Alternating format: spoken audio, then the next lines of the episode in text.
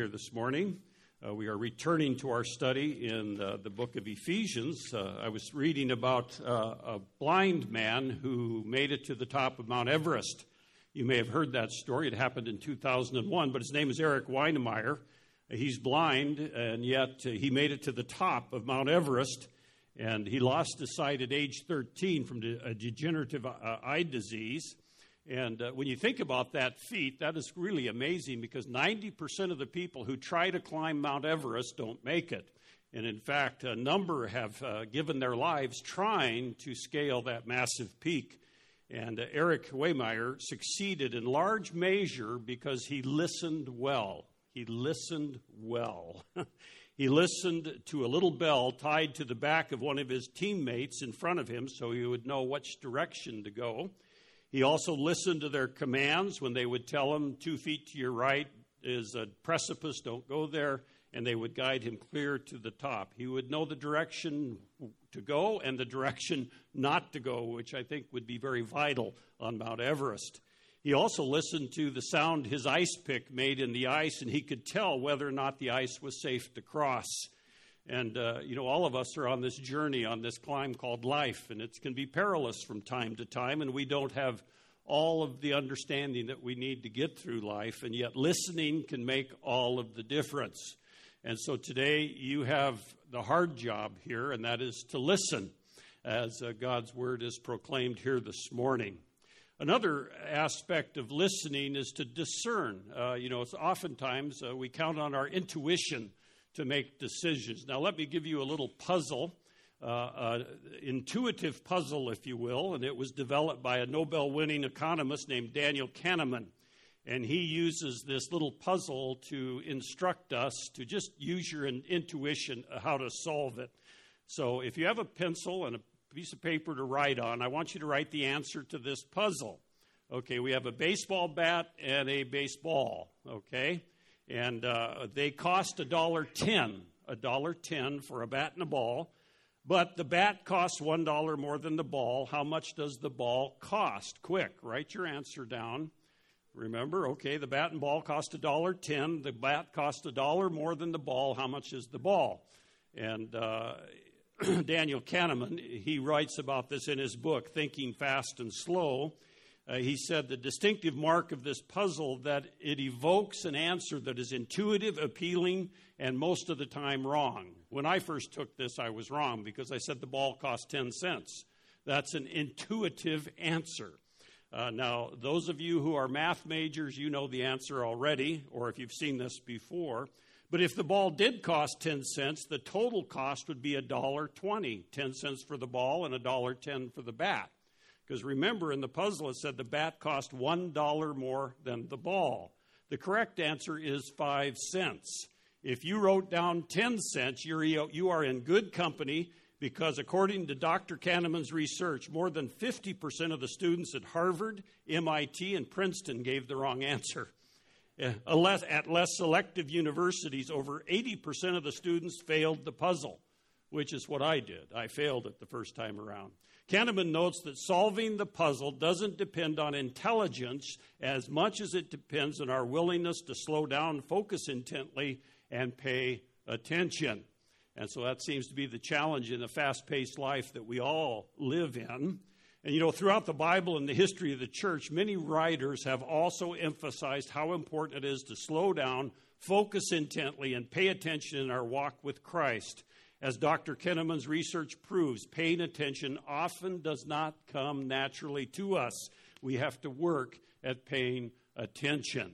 And this is especially critical when we come to God's Word. And this morning we come to a section of God's Word where, if you have been with us, you recognize we are in the portion of the little letter of Ephesians, which is the applicational portion, chapters 4, 5, and 6. If you remember the structure of Ephesians, the Apostle Paul first writes about our great position, the wealth we have in chapters 1, 2, and 3, and now in 4, 5, and 6. He is saying, in light of that wealth, in light of the position that believers in Christ have in Christ, then this should reflect in our lives that changes the way we live out our lives.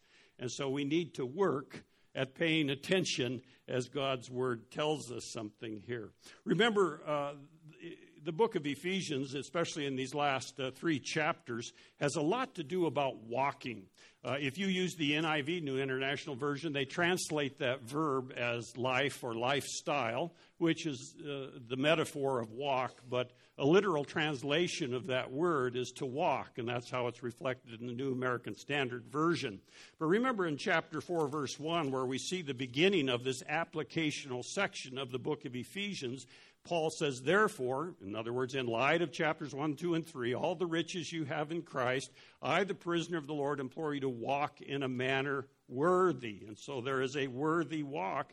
And he starts with walking in unity in the first part of chapter 4. And in chapter 4, verse 17 and on, he talks about walking in holiness or purity. Do you know the difference between morality and purity? We talk about morality a lot. In fact, there are many legalistic churches which really want you to be moral people, and that is a good thing, but even unbelievers can be moral in their judgments and in the way they live their lives. Moral is an external expression, whereas purity is an inward, uh, inward quality that is resident in the people of the Lord Jesus Christ. And so he calls us to walk in purity or holiness. Remember, holiness simply means one set apart unto God's purposes. Verse 1, chapter 1 of this little book, he calls the people he's addressing saints. And a saint is one who is set apart for use by God. If you're a believer in the Lord Jesus Christ, you are a saint. The Bible declares it. And then, chapter 5, verse 2, we are to walk in love. He talks about walking in love. And then, now in this passage, verses, verse 8 of chapter 5, we are to walk as children of light, which we will talk about in a moment. And in beginning in verse 15 of chapter 5, we are to walk wisely, not as unwise people, but wisely. And so this metaphor flows through this applicational section of walking or lifestyle or living our lives from day to day, hour to hour. And that's how he does that. That's how he blesses us with his work. And so we are to walk in these spiritual blessings in this sanctified or set apart lifestyle.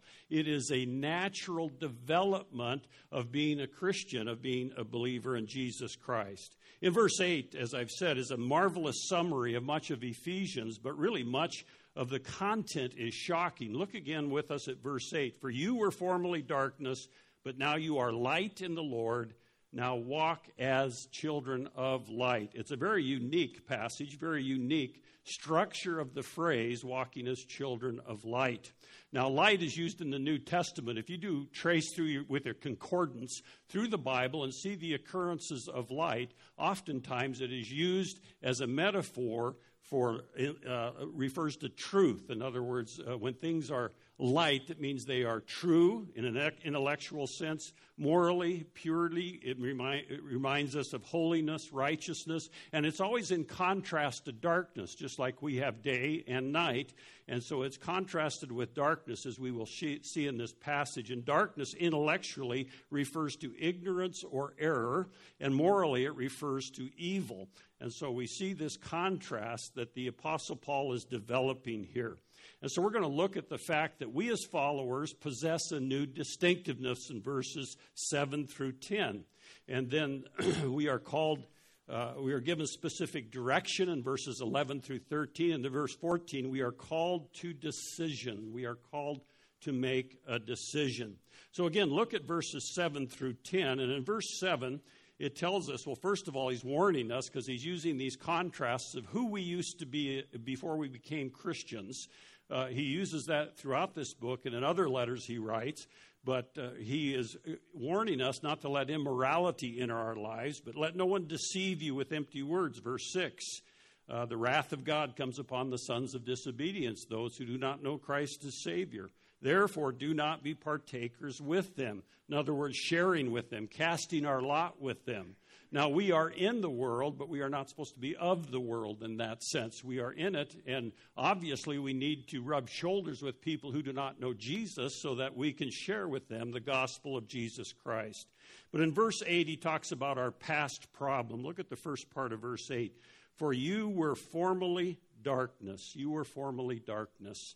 Uh, if we were to take time to read verse chapter 4 verses 17 through 18 he repeats that there or he exposes it there for us but we did the works of Satan at that time. Look at chapter 5, verse 11. Do not participate in the unfruitful deeds of darkness, but instead even expose them. We were ruled by the prince of darkness, chapter 2, verses 2 through 3. We were under the penalty of divine wrath, Romans chapter 1, and we were sentenced to an eternal place of darkness, Matthew 8, 12. This is the bad news. And whether you became a believer in Jesus Christ at age 5 or age 55, this is who you used to be.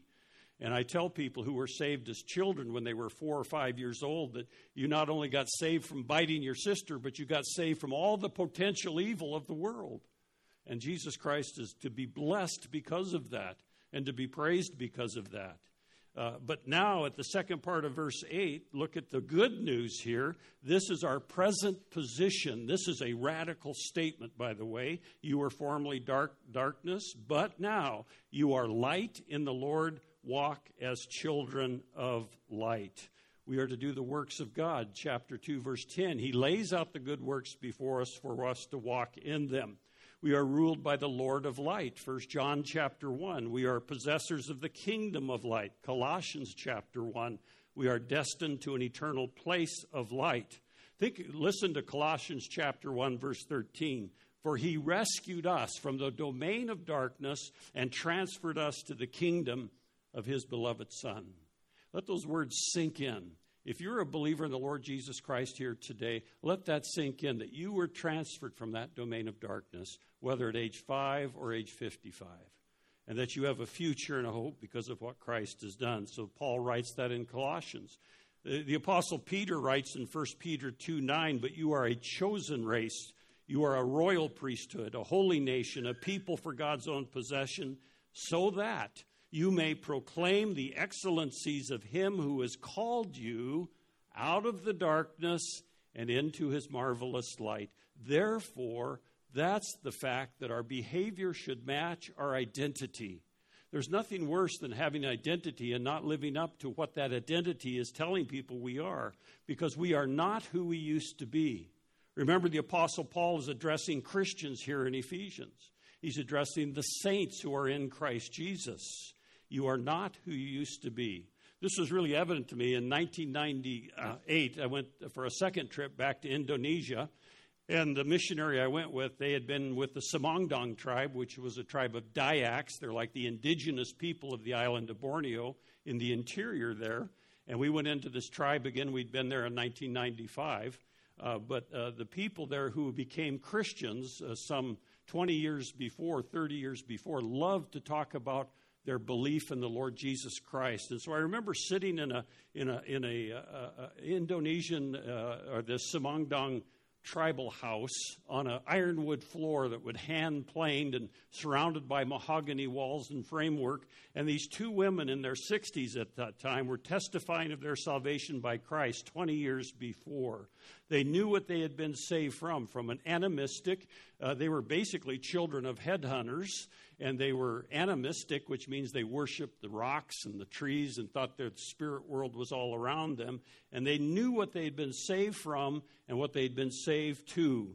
And that's what light bearers do. That's what children of light do. They understand their identity and know what it looks like.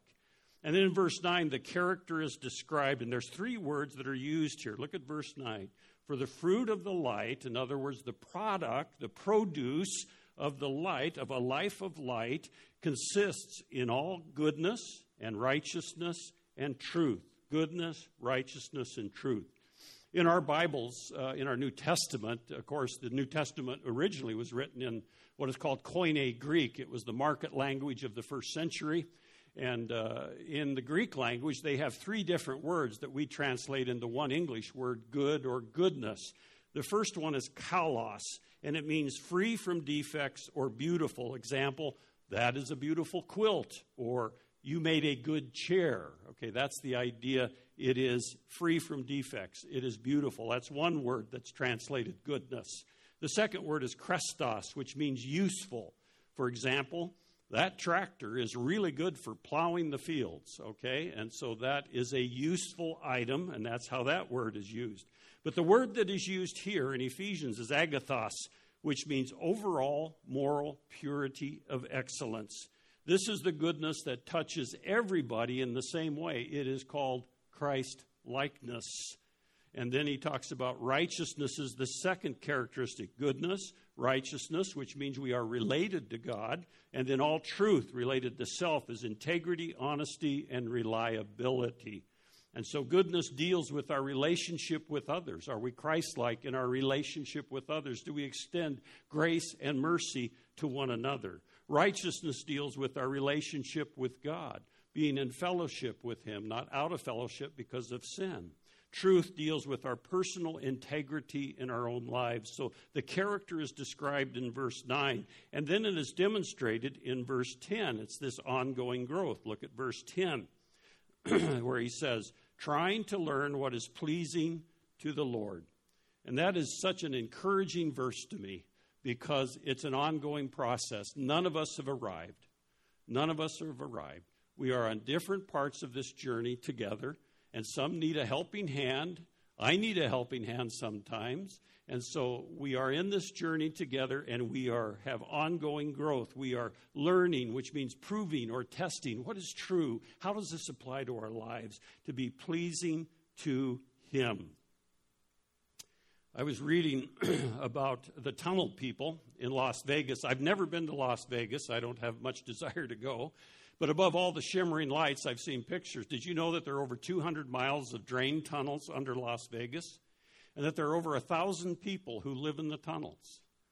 I don't know if you've ever heard about them, but uh, this one writer said, When I went to Steve and Catherine's home, it might look like a dingy basement apartment, that then you notice that everything rests on packing crates you see, Steve and Catherine live in an underground flood tunnel in Las Vegas. By the way, it drains the water into Lake Mead when it rains, which is rare, I guess.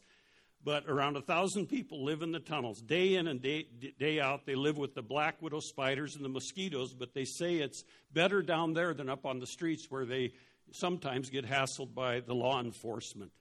Uh, an article on the site asylum.com profiled these flood tunnel dwellers, saying they formed a community united by a collection of graffiti drawn by resident artists that they call their art gallery. And uh, what else holds them together as a community? The fear of flooding holds them together, which has killed some 20 of them over the last two decades. In some way, it's a vivid picture, a metaphor for the world that we live in, isn't it? The dark, the danger, the community evading the law. Jesus told Nicodemus in the Gospels, This is the verdict. Light has come into the world, but men love darkness instead of light because their deeds were evil. Everyone who does evil hates the light and will not come into the light for fear that his deeds will be exposed. That is life in Sin City, in the tunnels of Las Vegas. And so we are given specific direction because we are called, as believers, children of light. Incredible phrase. In verses 11 through 13, we are told a couple of things where we are not to fellowship. First of all, verse 11 do not participate in fruitful deeds of darkness, but instead even expose them. Do not participate. This is the idea. This is the same word that we translate fellowship. Do not fellowship with them. This is an intensive form of that verb, which means do not have intimate fellowship with deeds of darkness. Steve Farrar, uh, whose book, uh, Finishing Strong, uh, writes about sin in all of our lives. He said, Sin will take you farther than you want to go. Sin will keep you longer there than you want to stay. And sin will cost you more than you're willing to pay.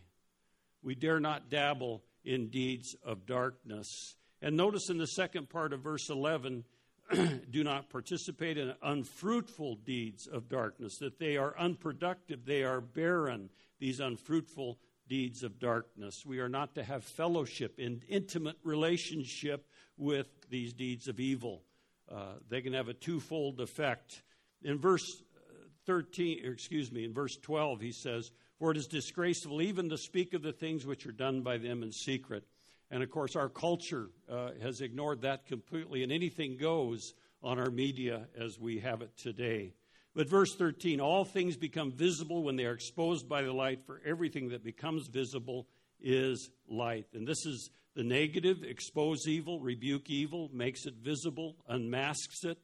Uh, and so that is the process of being a light bearer. Uh, I was reading about Stephen Kingsley. He lives over in Idaho, and his family had a carpet cleaning business. And he offered a special service for removing pet urine from carpets. To show potential customers their need for service, Steve, Stephen Kingsley writes I would darken the room and then turn on a powerful black light. The black light caused the urine crystals to glow brightly. By the way, do not take a black light to any motel you're going to stay in, okay? But he writes To the horror of the homeowner, every drop and dribble could be seen, not only on the carpet, but usually on the walls, the drapes, the furniture, and even lampshades. One homeowner begged me to shut off the light. I can't bear to see anymore. I don't care what it costs. Please clean it up.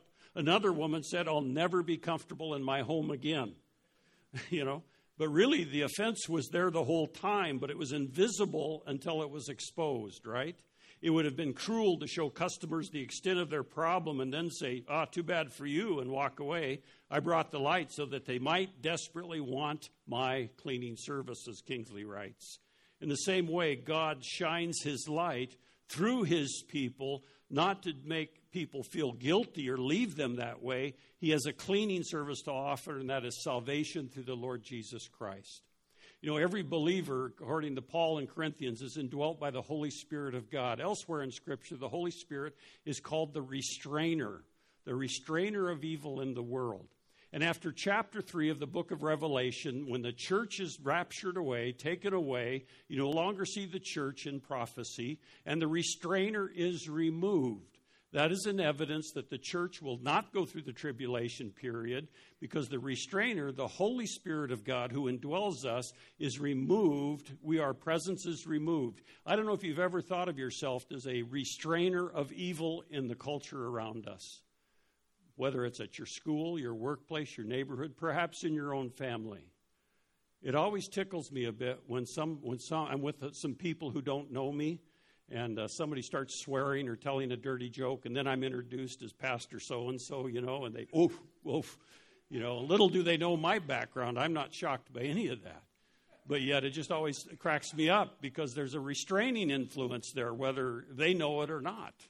And so we are called in this aspect to expose evil, make it visible. But the positive side, we think of exposing evil, you know, as being really radical out there uh, just by your testimony and your lifestyle, you expose evil. People recognize there's a difference in your life. But the positive side, look at the second part of verse 13. This is incredible. Uh, it says, When they are exposed by light, for everything that becomes visible is light. It's a little bit confusing, hard to understand, but I believe he's talking about the evildoers will become Christians. There are those instances. And why should we be shocked by that? Because that happened to me. I was the evildoer, I was the darkness, and somebody with light came into my life, shared the gospel of Jesus Christ, showed me a different way, and my life was changed. I became a child of the light. The Apostle Paul was the same way. Remember, he was murdering Christians, and on the, on, on, on the Damascus Road, Jesus Christ appeared to him in this flash of light and changed his life forever and changed uh, the world forever. And we see that time and time and time again. Amazing. And so uh, in verse 14, we move on here that Christ followers are called to decision. If you use my outline, I have the word discernment there. Scratch that out and write decision. I really wrestled with this word. It's amazing how one word can take up so much time, but we are called to decision. Remember, he's addressing believers here. And verse 14 uh, it reads like this For this reason, and that is a formula which usually introduces like a, a poetic section. And if in your Bibles, perhaps the uh, translation team set it in versification form Arise, sleeper, and arise from the dead, and Christ will shine on you. This introductory see, uh, formula seems to indicate a quotation from the Old Testament, and yet it's not a direct quotation. It could be a summation of a number of passages, Isaiah or many others. Possibly it's an, a quotation from an early Christian hymn which the Apostle Paul uses. A believer who has committed deeds of darkness is to wake up and rise from the dead. And it was in, uh, and since he was involved with the deeds of evildoers, Christ shining on him speaks of his approval and attention, indication that he is discerning and what is ple- uh, pleasing to the Lord. So even though it seems to be a quote, it's a quote either of a, a hymn, an early Christian hymn, or a combination of a number of verses from Scripture. And so the sinner is described, or the person is described, and I believe he's referring to believers here. He's not referring to those who are not believers. I was thinking about that. The commands are awake, sleeper, and arise from the dead. Uh, I think my dad used to use this on me when I had to go to school. Okay? Arise, sleeper, awake from the dead. And it's interesting how, you know, you drag out of bed when you're not anticipating something for the day. But take me fishing and get me up at four o'clock, and boom, I would jump out of bed. You know, I would arise and awake really quick. Uh, and so there was a difference there because I was anticipating something out of the normal. And for believers in the Lord Jesus Christ, we need to wake up, arise, awake and arise. And then what? Christ will shine on you. This whole picture of not being a sleeper, that Christ's light will shine on us and through us in this. You know, really, verses 7 through 14 deal with church discipline. Believers are to walk in the light and in so doing expose other believers of any works that are unfruitful so that they too might walk in the light and please the Lord. Paul writes, well, actually, Ephesians is really a, a mini Romans, a mini book of Romans. But in Romans chapter 13, verses 11, 14, he writes this Do this, he's speaking to believers, knowing the time that is already the hour for you to awaken from sleep. For now salvation is nearer to us than when we believed. The night is almost gone, the day is near. Therefore, let us uh, lay aside the deeds of darkness and put on the armor of light. Let us behave properly as in the day, not in carousing and drunkenness, not in sexual promiscuity and sensuality, not in strife and jealousy, but put on the Lord Jesus Christ and make no provision for the flesh in regard to its lusts. It is time to wake up, to get serious about what we call the Christian life. I was looking at these windows. I love these windows, by the way. Uh, we call them stained glass, but actually they're an art glass done by an artist when this building was built. I'm not real clear on the history, but I, I love it. Come in here during the week when the sun is really bright and the lights are out and the light is shining through those windows, and I think, you know, that's us. That's what we be the light of Christ shining in and through us, that we are children of light. So, are you living in truth and holiness? Does your life reflect and consist of the fruit of goodness, righteousness, and truth. Goodness, righteousness, and truth. Are you participating in or tolerating sin? Are you exposing sin by your life and by your words and how you live? You know, uh, as one writer said, uh, we are the only book that some people will read. They will never open the Bible, they'll never read a book like that, but they are reading us and they are looking and they are able to, are they able to see God in your life and my life? It is a good question to ponder. W.H. Griffith Thomas, one of the founders of Dallas Theological Seminary, wrote that a man or a woman, do they remind me of Christ? Do we let our light shine so men may see not us, but our Father in heaven? This is the real test. Paul likens us to light here, to shining stars. The word means to reflect uh, when he talks about the light. I was reading, and uh, I missed this day in high school, but the scientific term for a reflective quality or quotient is albedo. A L B E D O. Albedo. It's the measurement of how much sunlight a celestial body reflects. For instance, the planet Venus in our solar system has the highest albedo at 0.65. In other words, 65% of the light that hits Venus is reflected. That's why we can see it clearer than almost any other planet. And depending on where it's at in its orbit, and then uh, poor Pluto, you know, almost a planet, Pluto has an albedo ranging from 0.49 to 0.66. In our night light, the moon, our own moon in, around the Earth here, has an albedo of only 0.07, and yet only 7% of the sunlight is reflected, yet it lights our way on a cloudless night. And uh, in a similar sense, each one of us has a spiritual albedo. I don't know if you've ever thought of that. The goal is 100% reflectivity, of course, and it's only through the power of the Holy Spirit when we think of the fruit, we do not produce the fruit of righteousness, goodness, and truth. It's the Holy Spirit working within us. And uh, in that sense, the Lord's glory is being transformed and communicated through us in His likeness when it comes from the Lord. You cannot produce light, you can only reflect light. The world needs the light we have to show them. It is the Lord's will that His children be light in a dark, dark world. There's a purpose for us to be left here. If you believed in the Lord Jesus at age five, He didn't take you right to heaven. There's a purpose for you to be here. If you received Christ as your Savior, believed in Him for everlasting life at age 29, like I did, here's a purpose for you to be here. You have a purpose in this life, and may be at your school, your workplace, your neighborhood, in your own family, and those you run into in the street. Heavenly Father, we thank you uh, for this morning. Thank you that you have called us children of light. What an amazing thing. And Lord, for anyone who has not believed in you for eternal life, perhaps you're here even today, that they would make this day the day of their salvation, that they would have the recognition and the assurance that even if they were to die today, they would be with you in heaven forever and ever. And Lord, I pray that for them. Pray they would believe in you for everlasting life, fully persuaded that you are truthful when you said, For if they believe in you, you will give them everlasting life. Lord, shine on each one of us so that we may be uh, all of whom you want us to be, that everybody we come in contact with would know that you are present in our souls. Uh, we pray that they would look up and no longer see us, but they would only see Jesus. And Lord, we thank you for this day of life and for your goodness to us and your grace that you pour out upon us and your loving kindness. For it's in Jesus' powerful name I pray. Amen. Please stand as an act of worship as we close out our service.